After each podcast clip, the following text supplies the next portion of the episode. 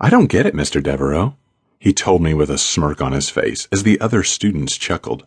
The class was overcrowded, as it was, but these little jokes of Seth's only made the room hotter. I loosened my tie a little to give myself some air. I tried to hold my temper. Really, I did, but it was hard.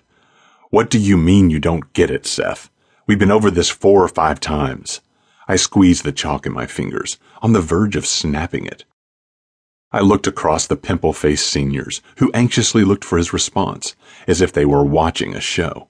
I just don't get it, he said. Seth was purposely sitting in the front of the class, where he could have his showdowns with me. He was doing it on purpose. He knew it, and I knew it. And we both knew why. I sighed, placing the chalk down and dusting off my hands. Well, let's move on and talk about it later. Can you show me later on how to do it? He asked me with a wink, so quick no one else would notice it, but strong enough that he and I knew what he was really suggesting. I had to be honest. The kid turned me on. He was bigger than most of his fellow students, and no wonder. He'd been held back a grade and was 19 years old, quarterback of the school football team and captain of the wrestling team. A real stud. Those dark eyebrows, light colored eyes, and sandy blonde hair that fell across his forehead, as if to dare me to stroke it.